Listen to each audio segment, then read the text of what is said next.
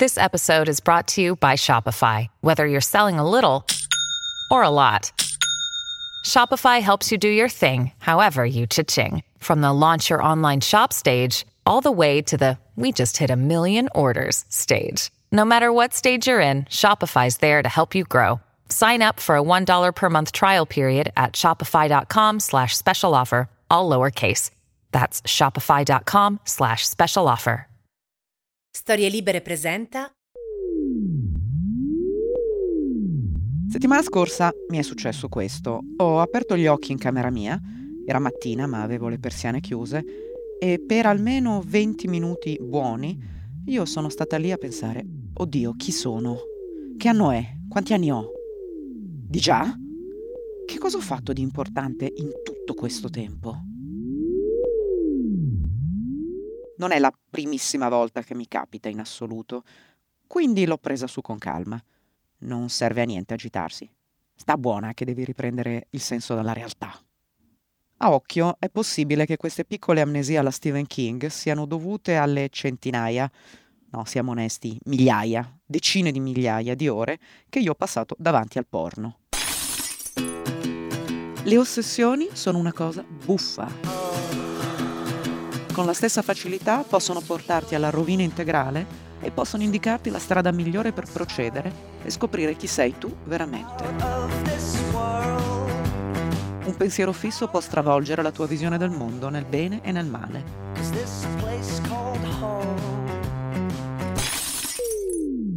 Io sono Violetta Bellocchio e questo è Diamond podcast che esplora il pericolo e il fascino del pensiero assoluto, sviluppando una serie di grandi ossessioni con il massimo della libertà che ci permette la forma mista del racconto e di tutte le maniere in cui ci raccontiamo storie oggi.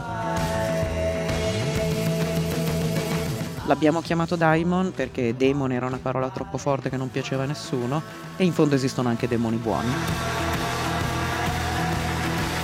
Del resto, se i pensieri ossessivi non avessero anche qualche occasionale lato positivo, a quest'ora non saremmo qui.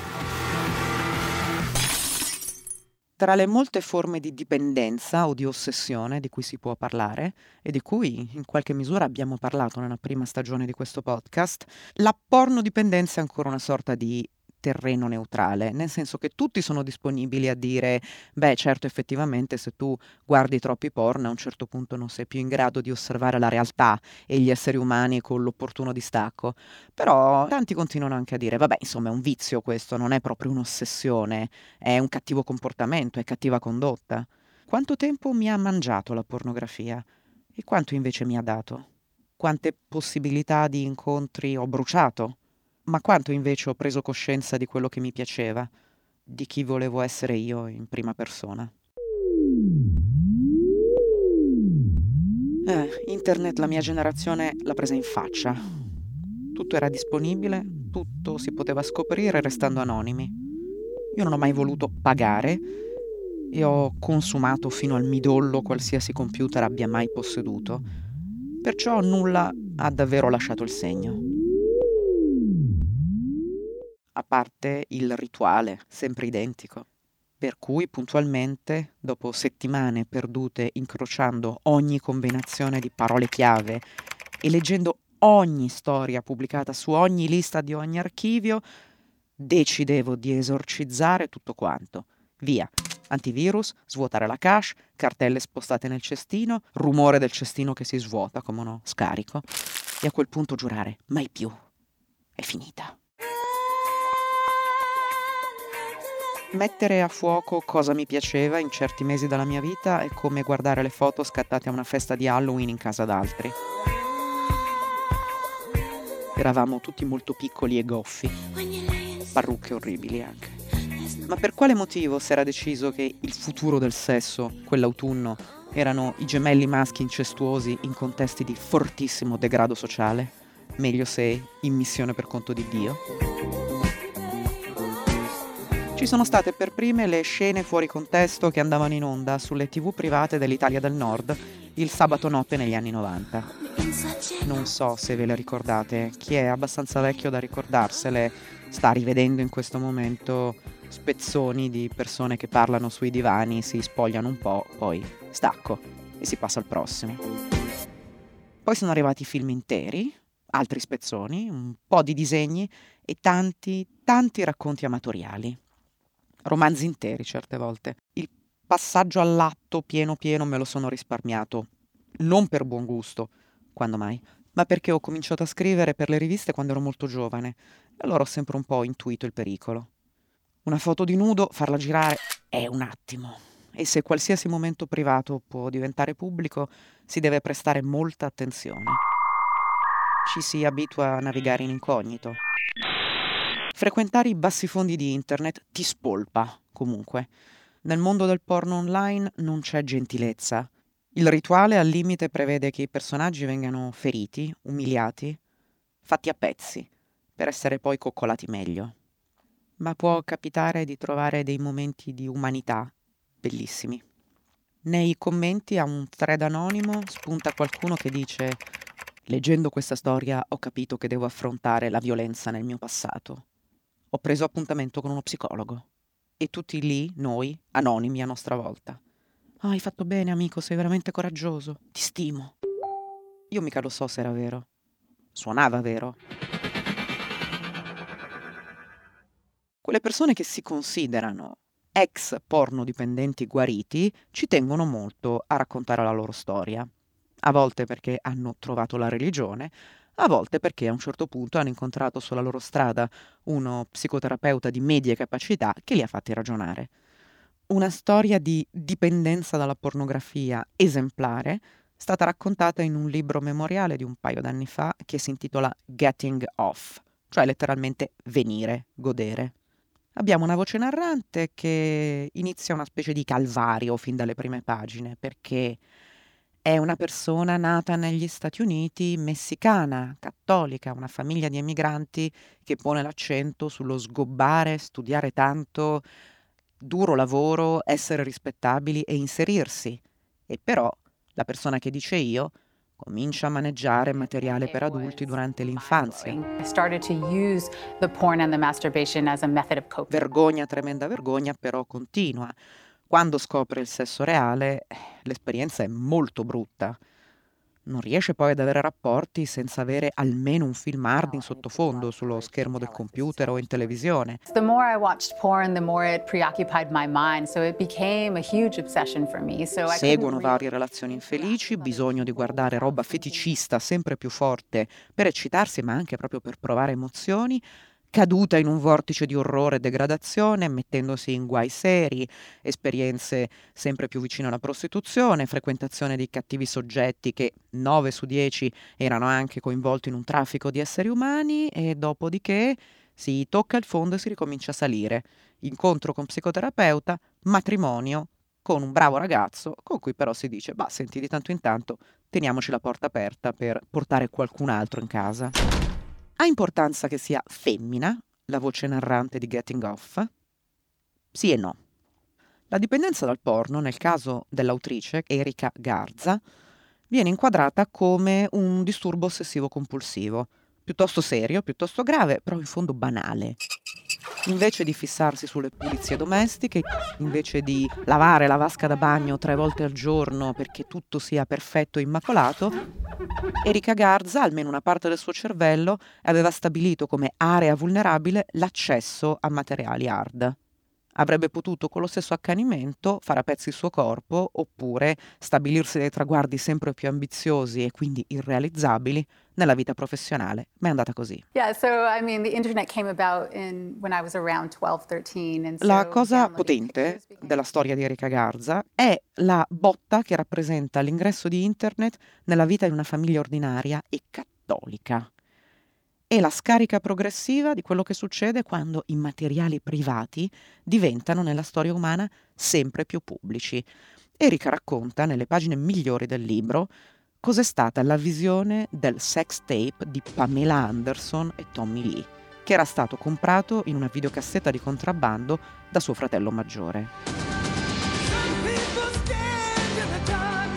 Facendo un passo indietro, per chi era piccolo e adesso si incuriosisce, c'è stato un momento nella storia umana in cui un sex tape chiaramente privato, però girato durante la luna di miele di due persone che all'epoca erano famosissime, finì per totale incidente sul mercato nero.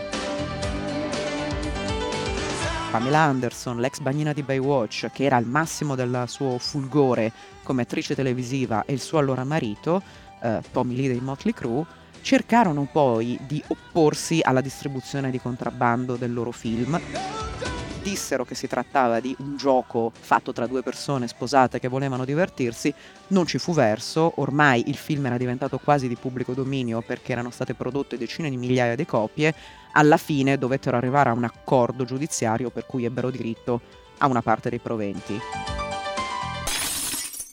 Nessuno all'epoca però credeva che fosse stato effettivamente il furto. Tutti pensavano, beh, è sempre pubblicità, figurati, questi due, che sono due persone così sguaiate, così belle e così eccessive, avranno voluto fare un leak loro stessi del loro materiale perché vogliono avere ancora più attenzione addosso. Poche persone credevano quello che poi si è scoperto era proprio la verità.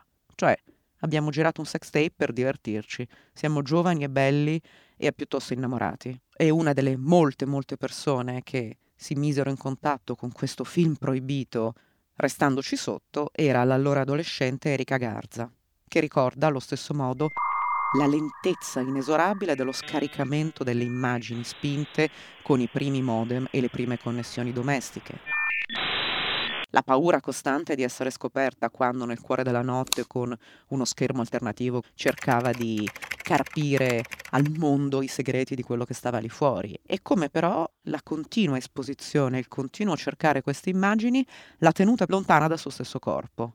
Pamela Anderson era diventata il modello, voleva essere come lei, anche se non avrebbe mai potuto essere come lei, perché in questo caso era una ragazza mora con la pelle scura, non c'era verso di diventare una creatura statuaria come la bagnina di Baywatch, bionda, formosa, con un certo tipo di corpo.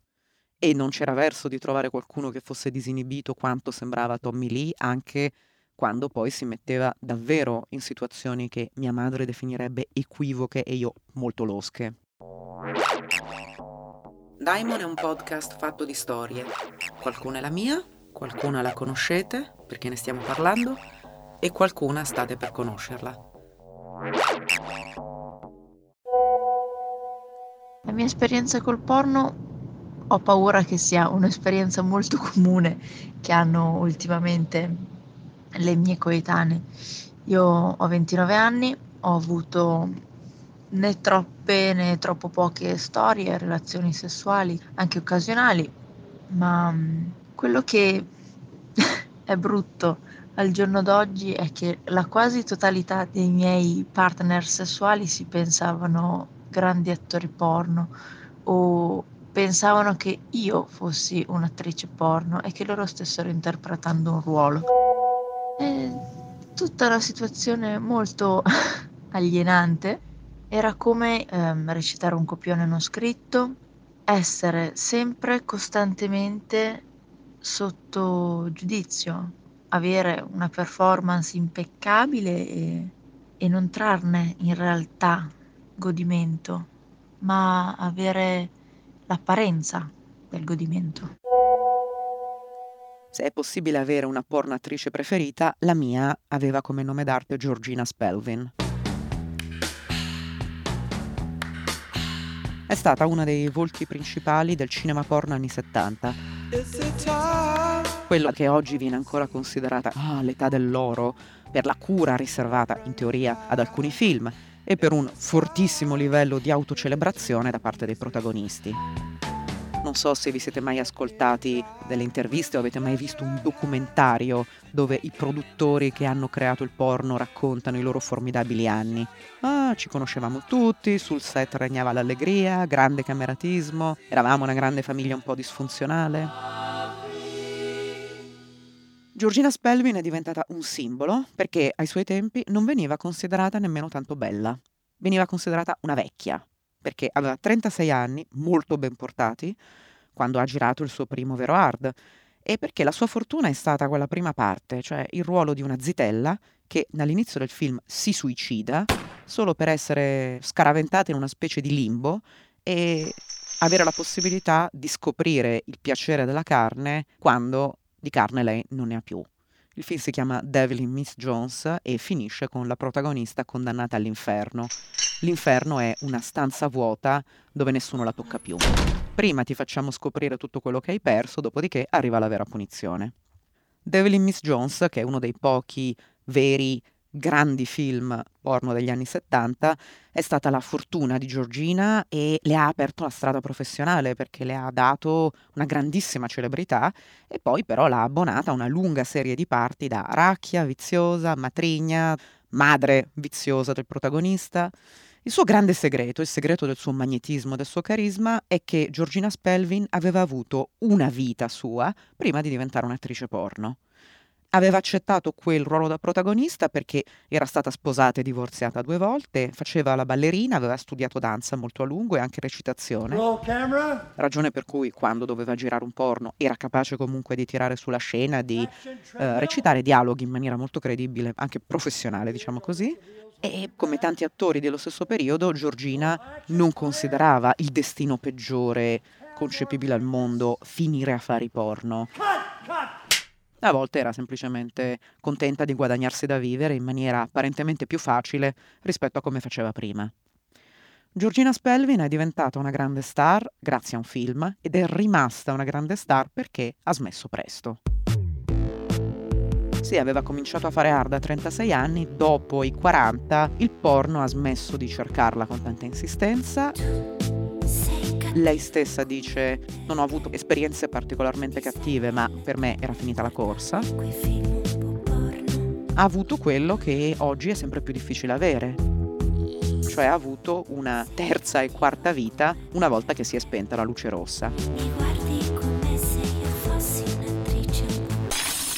Si è trovata dai lavori d'ufficio, ha fatto tanti film come caratterista comica, ha ricominciato a recitare per piacere in produzioni teatrali assolutamente di serie C se non di serie D, ma è tornata a riprendere le misure di una vita dove eh, l'inizio e la fine di tutto non erano scanditi dal chuck, dai soldi che guadagnavi a prestazione e dalla tua desiderabilità. Non ha mai cancellato nulla però e non ha mai fatto la vittima.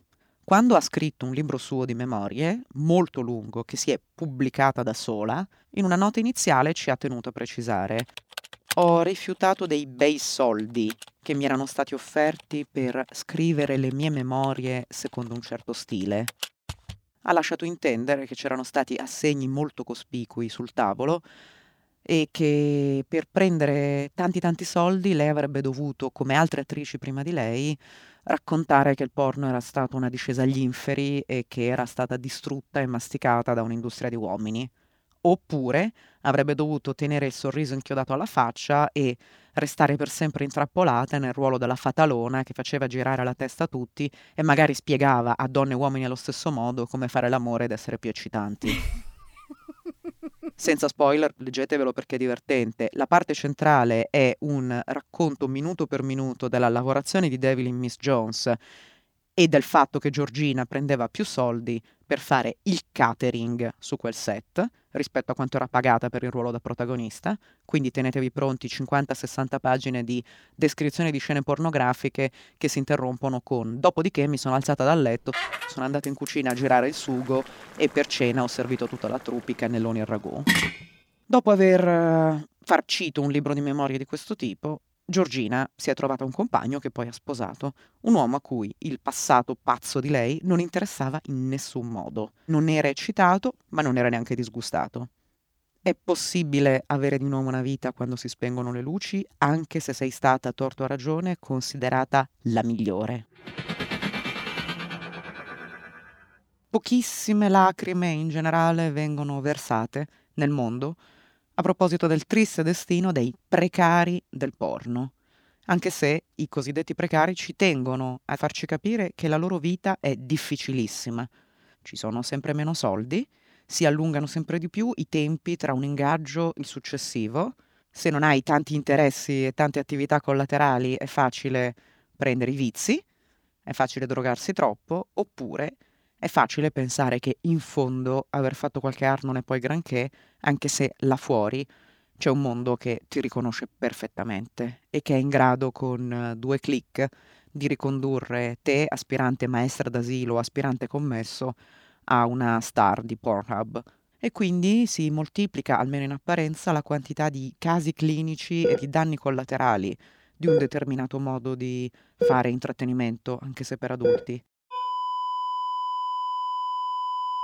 Quando si parla di suicidi o di depressione suicida nel mondo del porno, si tende a raccontare le povere vittime come creature troppo sensibili o persone che sono state fatte a pezzi dai loro cattivi istinti.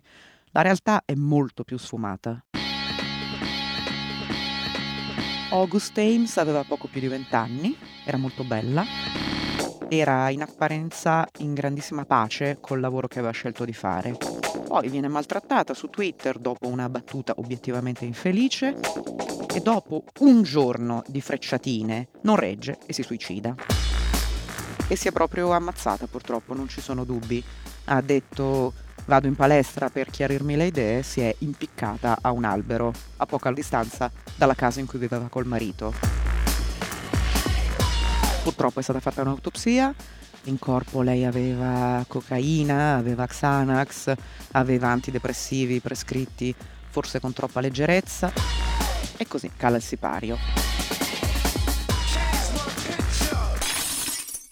Se ne parla però moltissimo, non soltanto negli Stati Uniti dove lei lavorava e non soltanto in Canada di cui era originaria, ma anche in Europa, non perché August Ames fosse poi così famosa, ma perché la sua morte è arrivata nella stessa manciata di mesi in cui hanno deciso di farsi fuori tanti altri attori, 5, 6, 7, chi sta a contare, e perché una epidemia di depressione viene collegata appunto al precariato, alla difficoltà economica, ma soprattutto perché il compagno di August ha deciso di trasformare la morte di lei in una grande battaglia personale. Cosa ha fatto?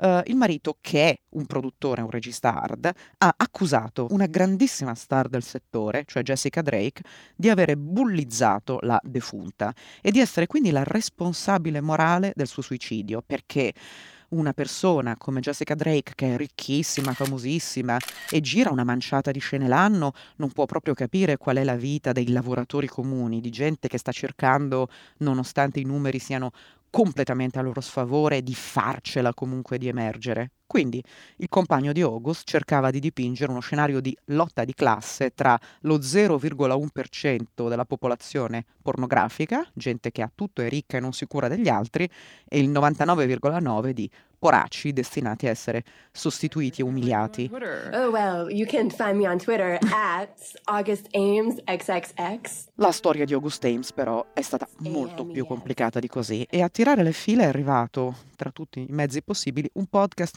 investigativo, The Last Days of August, cioè gli ultimi giorni di August.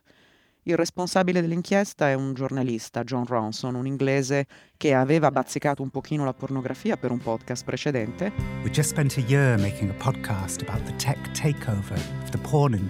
E che ha desiderato cercare di capire cos'era successo a questa persona in particolare senza pregiudizi rispetto all'industria, ma perché anche lui si è reso conto che qualcosa non tornava.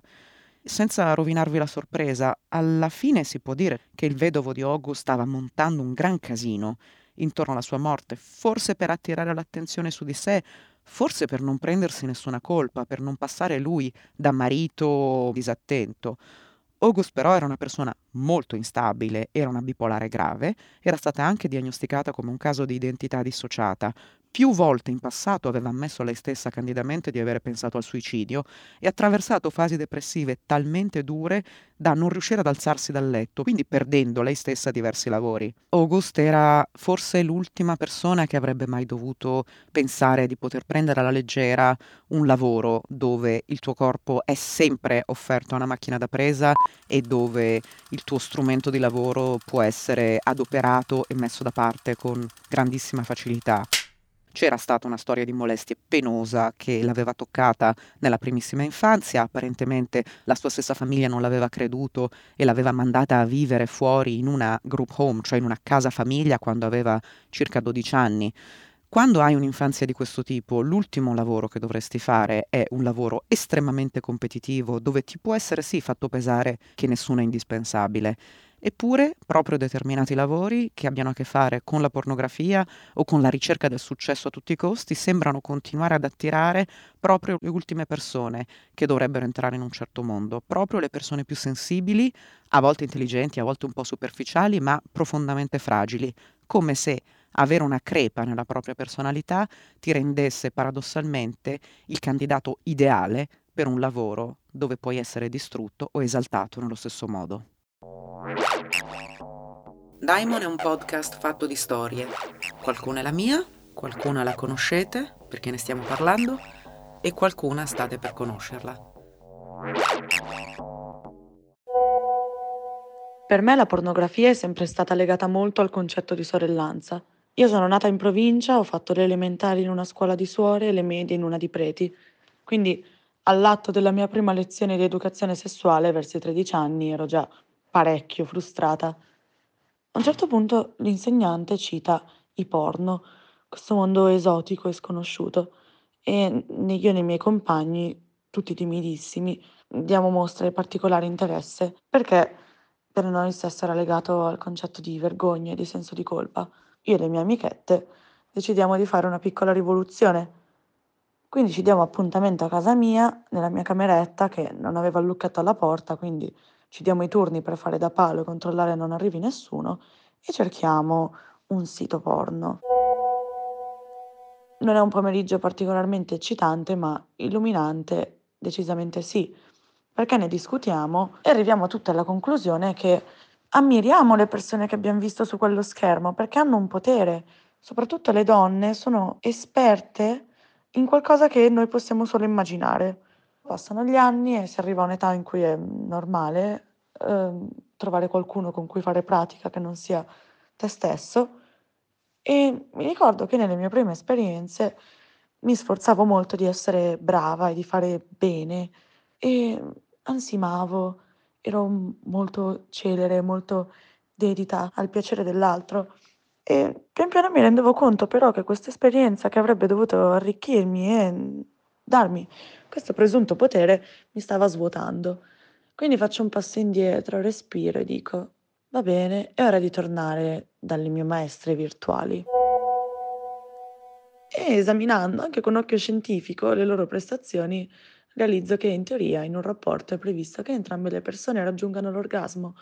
Quindi inizio a pretendere anch'io ed è un processo faticoso perché richiede uno sforzo zittire la parte di sé che è costantemente affaccendata nel compiacere qualcuno.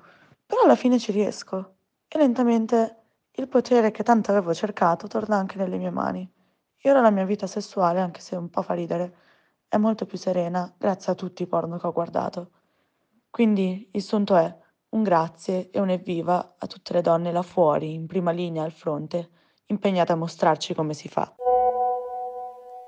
Buona parte del fascino di Muhammad Ali, Cassius Clay, era la faccia tosta con cui lui si bullava del suo grande talento e si gasava da solo quasi per mettersi in scena durante le conferenze stampa. Sono il più grande, sono il più forte, sono il migliore, sono più veloce della luce, bla bla bla. L'equivalente femminile di Muhammad Ali, a cui io non posso fare a meno di voler bene distinto, sono le artiste donne che ti fanno sempre la storia orale di quanto spaccano e poi hanno però anche gli strumenti e i ferri del mestiere per farti vedere che effettivamente talento ne hanno. Ma senza questa grintaccia e questa faccia, chi lo sa se la loro vita professionale sarebbe stata così bella e così felice.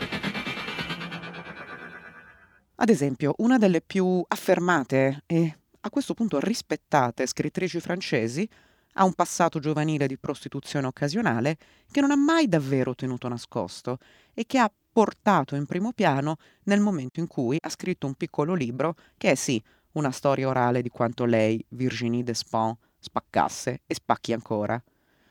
Il libro si chiama King Kong Theory e in Italia ha avuto una storia un po' travagliata, ma adesso è tornato all'onore delle librerie, grazie a Fandango. Nelle pagine centrali di King Kong Theory, Virginie Despont rivisita la sua giovinezza, si guadagna da vivere facendo la cassiera al supermercato o altri lavoretti di questo tipo. Scopre, quasi per caso, il mondo parallelo che sono gli annunci diffusi tramite Minitel, l'antenato francese di internet. Scopre che c'è una discreta quantità di uomini generosi che sono disposti a pagare per un appuntamento, diciamo così. Non ci sono poi particolari dubbi. Uh, Despont decide di provare.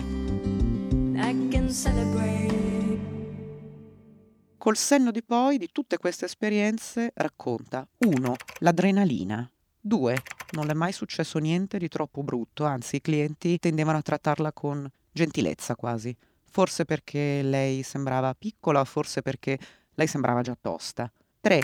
Che bello darsi un prezzo finalmente e stabilire il proprio valore, anche se come apparente carne da cannone. 4. Di colpo, in maniera quasi sinistra, Virginia aveva cominciato a utilizzare la femminilità come strumento. Era stata una punk, aveva vissuto in condizioni molto precarie e in quel momento però chi non sapeva nulla della sua professione parallela la trovava sbocciata, testuale, tra virgolette, proprio per la nuova attenzione che lei sembrava dare agli abiti, ai capelli, alle scarpe, all'essere una vera femmina, una vera donna. Quando va a vivere a Parigi, lasciandosi la provincia alle spalle, Virginie Despont finisce poi di praticare la prostituzione non perché le faccia schifo di colpo, ma perché la concorrenza nel mercato della capitale è spietata.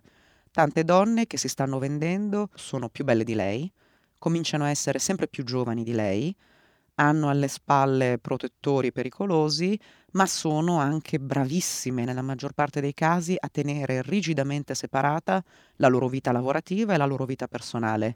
Quello che fanno per soldi nei privé dei locali notturni o negli appartamenti è quello che poi va in onda, diciamo così, con i loro fidanzati, con le loro famiglie e con le amicizie qualsiasi. Virginie Despins però uh, sta già covando il proposito di diventare una scrittrice e lo diventa a pieno titolo con la pubblicazione del suo primo romanzo molto violento, Baise-moi, oh, cioè Scopami, da cui qualche anno dopo gira un film, lei regista, insieme a tre attrici hard, una delle quali è la sua partner alla regia, Coralie. E altre due eh, sono invece scelte apposta per interpretare le protagoniste del film.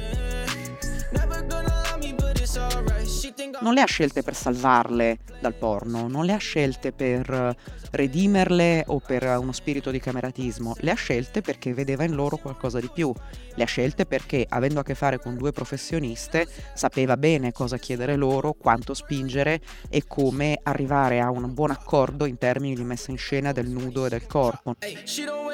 E anni dopo Virginie Despins riflette a lungo sulla sua decisione di diventare una scrittrice mediatica, una persona che vuole andare in giro e vuole ad esempio andare in televisione e fare tante interviste. Considera molto più morboso il trattamento che le riserva una parte della critica francese. Colpevole, agli occhi di lei, di grande paternalismo, di volerla sempre un po' rimettere a posto, di parlare dei suoi libri, sempre però facendo osservazioni su come si veste e sul suo aspetto fisico. Considera molto più morboso e squallido del trattamento che le hanno riservato i clienti di quando era prostituta i toni pietosi con cui i salotti buoni della capitale compatiscono le lavoratrici del sesso. E racconta poi l'imbarazzo che ha provato nel vedere come i giornalisti e l'opinione pubblica smontavano le pornoattrici. Quanto ha sofferto la decisione da parte delle commissioni di censura francese di accanirsi sul suo film Besmois perché immorale, inaccettabile e sconveniente, perché mischia sì sesso e violenza. Detto ciò, togliersi una lunga serie di sassolini dalla scarpa può aver aiutato Despont a diventare una scrittrice migliore. Sicuramente l'ha resa ancora più dura e ancora più responsabile proprio perché sceglieva lei come vestirsi, cosa dire, quali parole utilizzare per parlare della sua esperienza e quanto rischiare di sembrare sfrontata e spietata agli occhi di chi, delle belle donne, desiderava soltanto il momento in cui sarebbero sfiorite. La pornografia è la perfetta espressione della società che la produce. Oggi nessuno diventa famoso, ma tutti creano contenuti. Tutto sembra gratis e allo stesso tempo ha un costo enorme. Alcuni, quando ci arrivano e lo capiscono, prendono le distanze, si considerano salvati. Altri hanno una visione del mondo e del corpo umano che è condizionata per sempre da quello che credono di aver capito. Io non ho mai smesso. Non penso di dover smettere. Però ho capito che leggo e guardo tanto porno quando cerco una scusa per tornare una bambina. Una scusa per non smaltire la fila di compiti, quelli sì, adulti. Andare in banca, rispondere alle telefonate, asciugarmi i capelli. Però ho smesso di consumare porno con tanta fame e tanto accanimento quando un bel giorno il mio cervello, e ha fatto tutto da solo lui, se il mio dito indice stava sospeso sul tasto Enter e sullo schermo del portatile si apriva una gamma di chiavi di ricerca come i colori di un arcobaleno, ecco in quel momento il cervello, zan, mi mandava in onda a caratteri cubitali il nome Christian Raimo. E il nome era accompagnato dalla faccia reale dello scrittore intellettuale Christian Raimo, che partecipava a un dibattito tra intellettuali affermati tutto ridanciano. Cari ragazzi che mi ascoltate, vi porto buone notizie. La vergogna risolve. La vergogna è una cosa magnifica, perché alla decima volta che il cervello mi puntava Christian Raimo come spina nel fianco, col suo prestigio e la posizione sociale, paragonati al nulla che stavo facendo io, ho perso il gusto del torbido per un sacco di tempo. Vedete? Tutto è possibile e nessuno è al riparo. Le ossessioni sono una cosa buffa. Mi chiamo Violetta Bellocchio, ho 42 anni portati sufficientemente bene. Ho visto Cicciolina per caso per strada non una ma due volte durante l'infanzia e oggi sono inspiegabilmente ancora viva. Questa era un'altra puntata di Diamond. Ci risentiamo alla prossima ossessione. Continuate a seguirci su storielibere.fm. Una produzione storielibere.fm di Gianandrea Cerone e Rossana De Michele.